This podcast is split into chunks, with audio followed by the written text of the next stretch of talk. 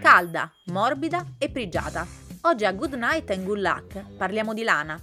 Lo facciamo con Saverio Tommasi, che ci spiegherà com'è possibile che questo tessuto sia anche solidale.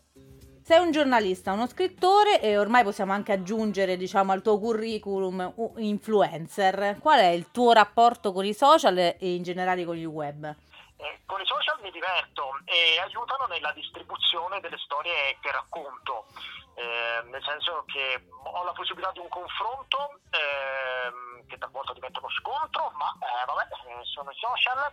E, e, soprattutto però mi serve per essere socialmente punzecchiato, cioè vedo una serie di notizie, vedo mm, reazioni sulle notizie che pubblico io e mi aiuta nella distribuzione, perciò per me è un divertimento nel senso alto del termine, cioè dove ci si impegna il cuore e il cervello e non si sta passivi. Ah, quindi ti diverti ancora perché è, è, è, anche stancante stare sui social.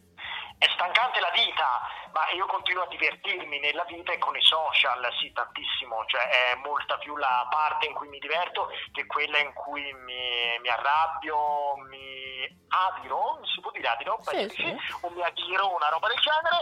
E mi, mi diverto. Io intendo il divertimento mh, come anche lo intendono i bambini, eh, quella quell'idea di gioco, cioè di creazione di relazione, che nel momento in cui la fanno è una di quelle cose più importanti che esistono al mondo, proprio perché stanno creando fili e li stanno intrecciando.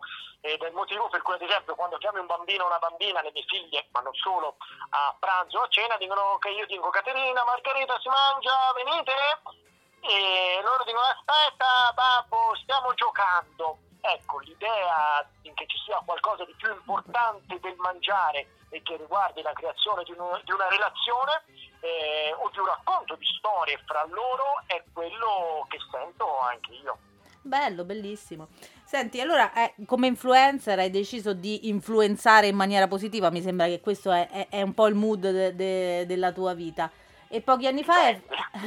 Vabbè, insomma, uno ci... Pro... Salvini influenzo eh, male, diciamo. Uh, diciamo che per i tre quarti della, de, della, politica influenzo male. Poi, diciamo, se, se, se guardo un pezzettino più piccolo di riferimento mio, allora magari loro dicono che influenzo bene, ecco. Vabbè. Sembra una questione di prospettiva. Esatto, dalla tua prospettiva, diciamo, perso- personale, tua personale, ovviamente è una certo, cosa io positiva. spero di farlo, credo di farlo, di lasciarmi contaminare, di contaminare bene a mia volta, questo sì, diciamo, ho questa felice presunzione atavica. Ecco, giusto. E quindi hai fondato pure un'associazione che si chiama Ship Italia. Che cos'è e come ti è venuta in mente? Ship Italia è un qualcosa che non ha eh, niente a che vedere con eh, la, il mio mestiere, ha invece molto a che vedere con la possibilità di provare a cambiare un pezzo di questo mondo in meglio. E, tant'è che l'ho fondata quando con il lavoro sono stato sicuro e non è stato un mezzo per arrivare ad un lavoro sicuro.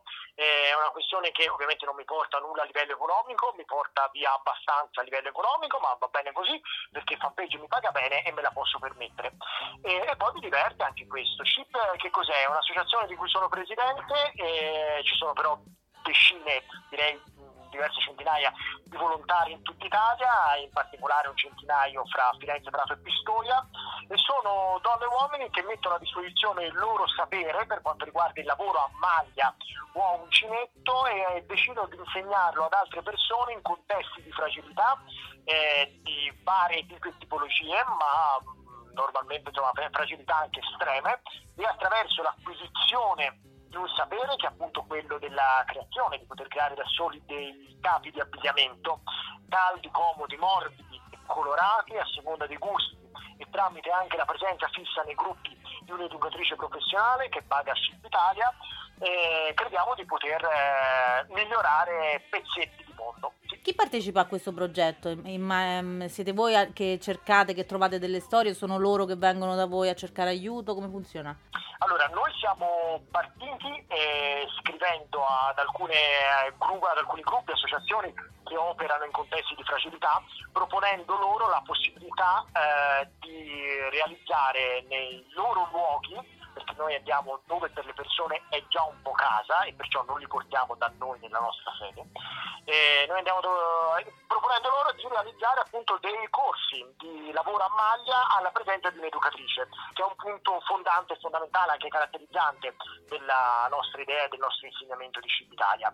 E in realtà abbiamo contattato che lavorano con le marginalità, con le fragilità, con i disedati, eh, con gli accantonati, con gli impolverati e, che perciò ci piacevano e ci piaceva il loro modo di lavorare. In questo momento abbiamo attivi 5 corsi e poi realizziamo vari progetti collaterali, fra cui le coperte per senza dimora, coperte nuove realizzate per l'occasione da queste centinaia e centinaia di volontarie, per la maggioranza qualche volontario maschio,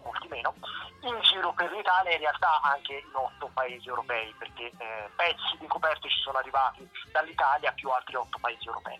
Eh, tu hai detto che non c'entra niente con, con, il tuo lavoro da giornalista, però in realtà in questo caso ogni quadrato è una storia da raccontare in qualche modo.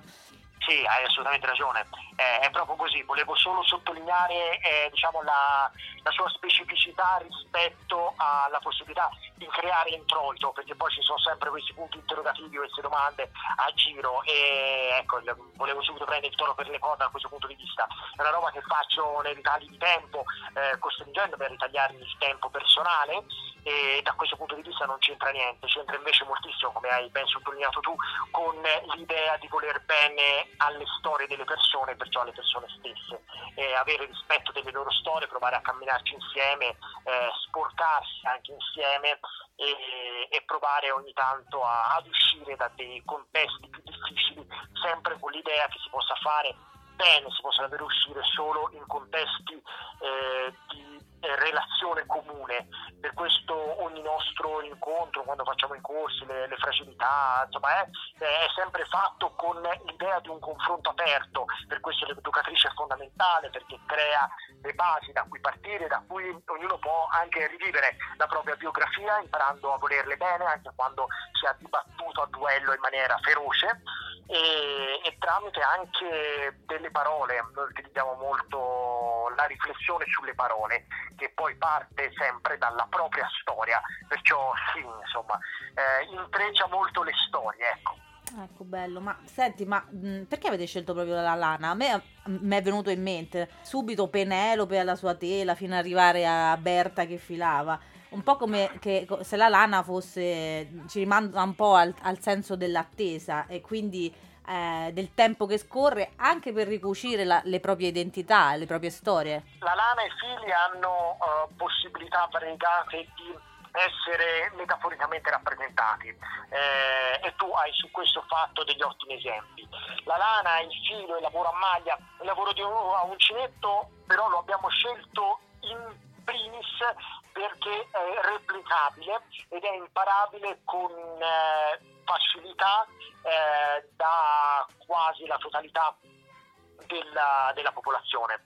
Eh, non, perciò sì, insomma, lo abbiamo scelto per questo, perché, perché non crea dei soprammobili, eh, ma crea dei pezzi di vestiario utilizzabili per se stessi, per gli amici a cui uno vuole bene, qualche, possono diventare un regalo, possono diventare un abbigliamento, possono mm, essere fatti della forma che si preferisce, del colore che si sceglie e perciò oh, si preferisce eh, e anche con eh, misure differenti. Eh, lana più spessa, lana più fine, eh, un quasi cotone, lavorazioni infinite nei, nei punti a maglia le, le donne scrivevano messaggi per eh, messaggi contro i nazisti, insomma, comunicavano in quella maniera con, con, i filati si può fare qualunque cosa.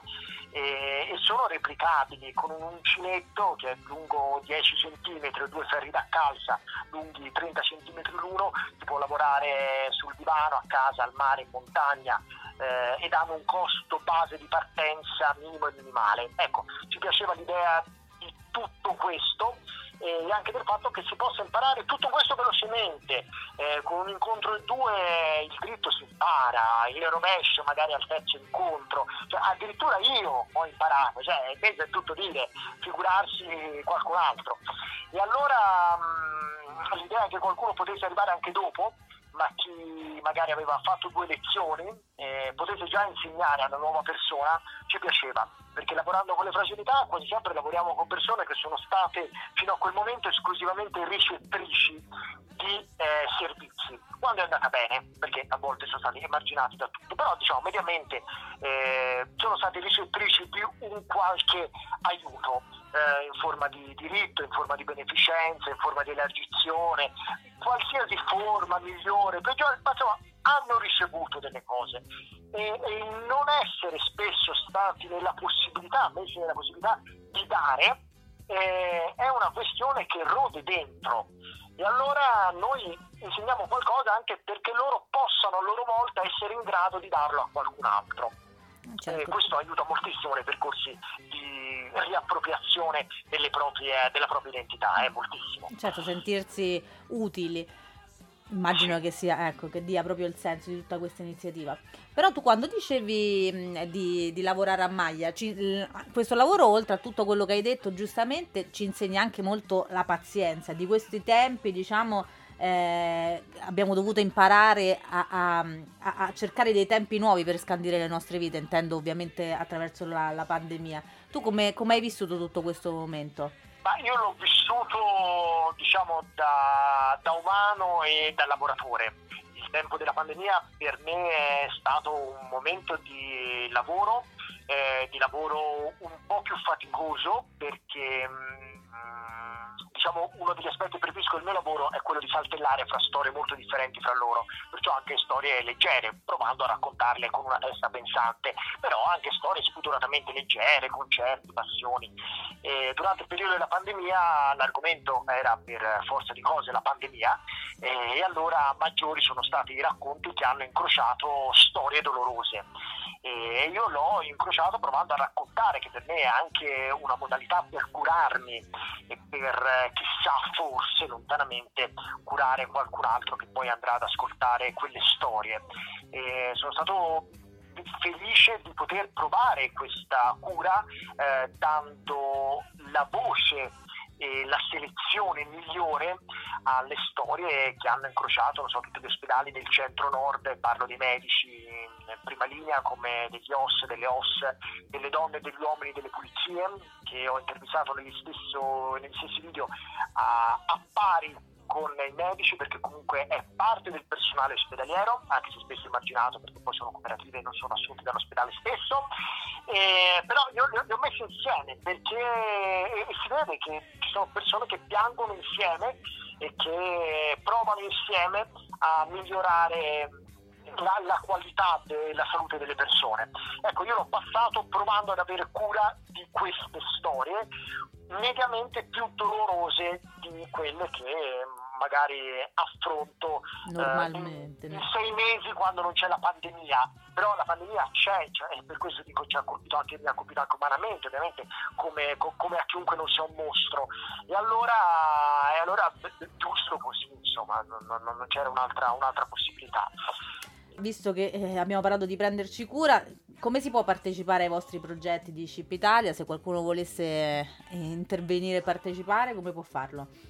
La maniera migliore per diciamo, chi abita non nei pressi di Firenze, Prato, Pistoia, diciamo, non è toscaneggiante, è quella di partecipare al progetto delle coperte per senza dimora, che poi il progetto quest'anno ci ha portato in eh, giro per, eh, per, buona parte d'Italia. A Roma siamo, sono stato, siamo stati due volte, eh, con quattro appuntamenti differenti, con quattro realtà differenti romane, eh, nella consegna di queste coperte eh, che talvolta siamo andati a, a consegnare anche poi successivamente insieme per strada o in situazioni ehm, che la fragilità la toccano con mano ogni giorno, ad esempio per la distribuzione dei pacchi alimentari.